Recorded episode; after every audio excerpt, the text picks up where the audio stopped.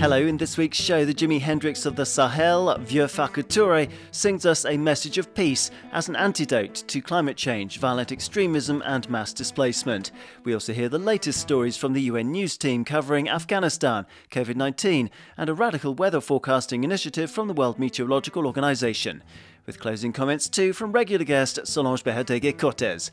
That's all coming up, but first the news with Katy Dartford. This is the news in brief from the United Nations. Afghanistan's economy is imploding, with all but 3% of households expected to fall below the poverty line in coming months, the UN said on Thursday. To help ordinary Afghans, the UN Development Programme has announced the launch of a People's Economy Fund to provide desperately needed access to cash. The fund will tap into donations frozen since the Taliban takeover in August. Germany has already pledged $58 million of the more than $660 million required over the next 12 months, said Achim Steiner, UNDP administrator. There are 38 million people who cannot be kept alive just from the outside. We have to step in, we have to stabilize a people's economy, and in addition to saving lives in the immediate, we also have to save livelihoods because otherwise we will confront indeed a scenario through this winter and into next year where millions and millions of Afghans are simply unable to stay on their land, in their homes, in their villages, and survive. New data analysed by the WHO has revealed that between 80,000 and 180,000 healthcare workers could have died from COVID 19 between January last year and May 2021. These estimates were calculated from the 3.45 million coronavirus related deaths reported globally to the UN Health Agency as of May this year, a figure that WHO said may well be at least 60% lower than the actual number of victims. The development comes as the UN Health Agency warned that the pandemic will go on a year longer than it needs to because poorer countries have not received the vaccines they should have.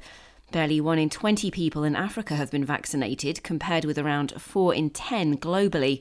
The UN has announced sweeping initiatives to strengthen the gathering of data which is needed for accurate weather and climate forecasting to protect vulnerable communities around the globe. The World Meteorological Organization said that all 193 member states had approved the sharing of vital observations in the face of climate change and increasing extreme weather events. WMO's Secretary General Petteri Taalas said that the growing vulnerability of people living in high risk areas and concerns about issues such as food security are contributing to a huge increase in demand for information about weather, climate, and water and their impacts. Katy Dartford, UN News. The headlines there, and you're listening to UN Catch Up Dateline Geneva with me, Daniel Johnson. And now to this week's interview, which takes us to Africa and more specifically Bamako in Mali. It's home to musician Vieux Farka Touré, son of acclaimed Malian musician Ali Farka Touré and he's composed a great new song, a song for the Sahel, to raise awareness about the problems so many people in the region are encountering because of climate change, lack of government, and violent extremism. Here he is now taking time out from a recording session in his studio.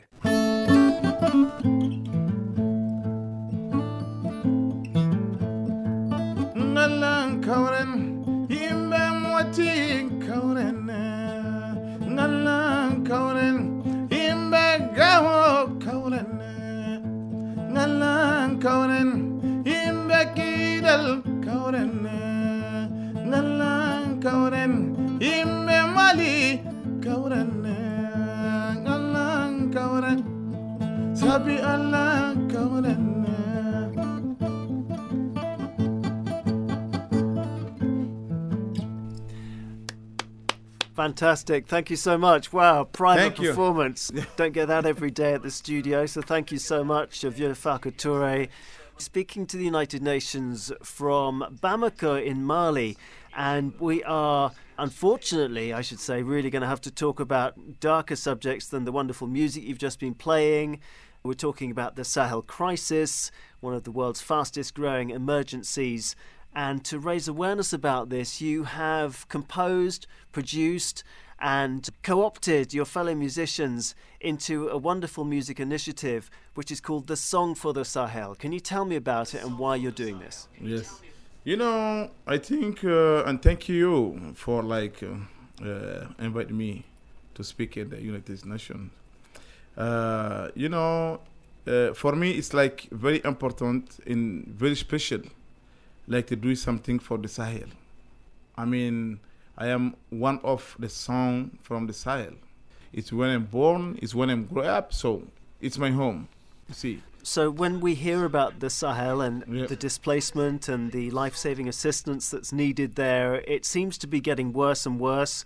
We hear that this year alone almost 30 million people need that urgent critical assistance and protection, which is 5 million more than last year. So what is it that your song and your music is going to bring to the table that international negotiations and military might cannot? For me, first the music have like big power, very big power, to touch every person living there, the good people, the bad people. It's what you said, you know. The people like decide what we're gonna do. It's for everybody these songs because you know it's not just the guys having gun. The guys having gun have some. They decide. So do we this or not? So this song is just to tell them if they accept because it's this to tell them how we have to live together. That's the message. We have to live together. That's the message. Yeah. So this is why when they ask me to doing this song, I just jump, say okay, yes, because I need to give my own message in these people, and it's very important for me to doing this. You know. Because you're known as the Hendrix of the Sahel. Is that right? What do you think about that mantle? That's quite a lot of pressure, huh? yeah but you have to know sometimes to doing like to having like inspiration to having something to do correctly i need to play this music first. It's gonna sahara music gonna give me when and what i have to say. You know it's how it's coming. So when i'm starting to doing and doing the music first. And every morning when i come to the studio i'm just listening to this music. And i ask myself uh, what i gonna tell them? What they gonna do with this music, what they want to know, what they want to listen. But I mean, is the situation such that it just weighs on your mind every day? Describe the day to day for people in Mali. You know, here it's like every day everybody just jump in the Facebook and all stuff to see and to ask what's happened now. We are always like here we say we sleep, wait one eye. It's one eye just to be here, you know. With one eye open. Yes, Mm. and one it's open because we never know what's gonna happen. We never know. That's no way to live, huh? you know before i just take my my car from bamako to Niafunké and sleep in the like in the village somewhere. Now when you take the car from bamako to go to Niafunké it's you have to ask every one kilometer okay uh, here to the one kilometer there. What, what's happened there? It's good? It's no problem? Okay let's go. It's how we go now. Every minute you can have problem so we can go anymore like even it's uh, Bamako Ségou. Even in Bamako, it's dangerous. Uh, Everywhere is dangerous here now. I'm sure Okay. every time. It's because the people don't have nothing to eat, and it's starting. You know, they don't have v- nothing. It's it's very like something else. You know, this is Bamako Mopti Ségou. What about North Mali, Tombouctou, Gao? I don't know what the people are doing there. I go there sometime to see what's happened. Why the Foundation Ali Farka Toure we try to help the people there, but I think you have to be there to see exactly what's happened. Well, we have your song to tell us about it. We have the musicians who collaborated with you to make it. Uh, one of the demographics, one of your target audiences is the young, your younger listeners who make up a large part of the demographic in the Sahel, and they are going to be the region's future. So, what's your particular message to youngsters in the Sahel? So what I tell the young in the North Mali today, the young guys they don't have nothing to do, no work. So this why some young people, you know, go to the jihadism, the extremism. You know, it's like example, somebody living there somewhere, he don't have like one dollar per day, and somebody's come to him to say, okay, come on, I want to give you 5,000 per day and he give you a gun, he go. He don't like to stay anymore. He say, okay, if you give me 5,000, I'm going to follow you. Let's go. Maybe you take the gun, two days, three days after, you die. So we have to be like, live like on peace. I'm sure I speak with some guys tell me, okay, if I have work today, I'm not going to take gun.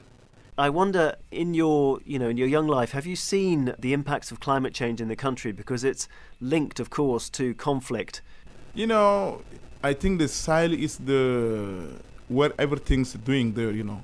Maybe some people like living in United States, you know, staying in England or staying in France, they think, okay, the Sahel is nothing, it's, a, it's Sahel, it's Africa. But everything's bad here is coming there. And final question to you, if I may, Mr. Toure. We've been talking about some very serious stuff, but maybe it would be nice to remind everyone how much fun I hope it was making this song for the Sahel. You're smiling now. For me, you can imagine how it's an honor, you know, it's a very, very important to me to doing this song. I want to just say thank to United Nations, thank all the guys working on these songs. It's not just Vieux Touré. So I want to just say I'm very happy. If I have to do it again, don't worry. I'm going to do it anytime you guys want to do. Touré, thank you for speaking to the United Nations today. Yeah, I'm very happy. It's good. My thanks to Vieux Farka Touré. For the full interview, go to unnews.com forward slash audio hub. Now, with Vieux's wonderful voice and laugh still brightening up my day, let me turn to Solange Behoteguy Cortez for some closing comments to see what inspiration she's had from this fantastic Sahel project from the UN Humanitarian Coordination Office, OCHA. Hi, Solange. Hola, Daniel.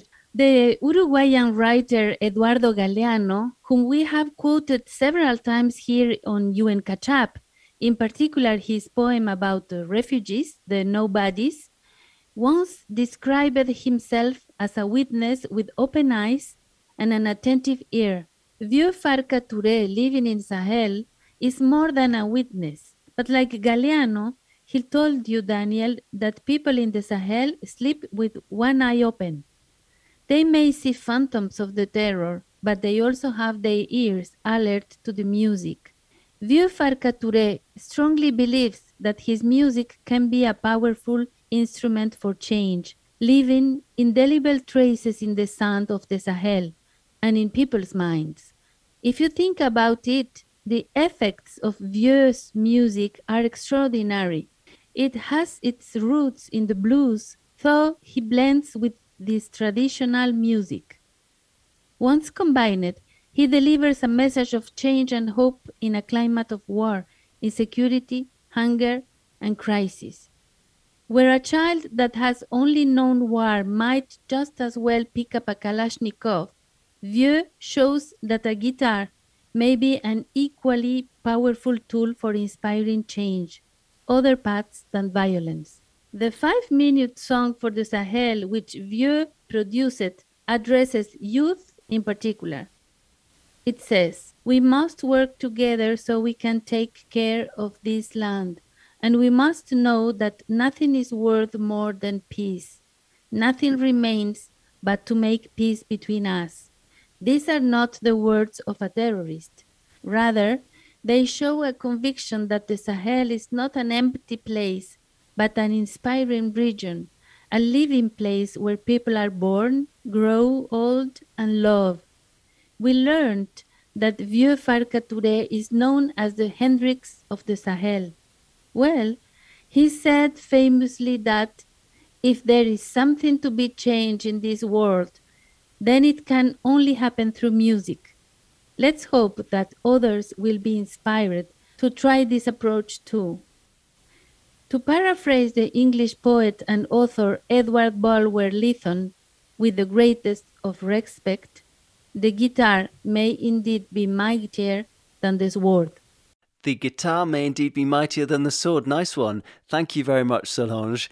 And for my part, music, art, theatre, whatever tool works with getting the message across of peace is fine with me. It's better than a gun. Now, we're supposed to be wrapping up, I'm afraid, so let me say a huge thank you to you for being here again this week for your closing comments. Thank you, listeners, for being part of the show too and for following the UN's work. If you would like more headlines, stories, and interviews, just check out UN News. We'll be back next week, and this time looking at a World Food Day initiative from the Food and Agriculture Organization. Until then, stay well. Bye bye for now. Ciao, Daniel.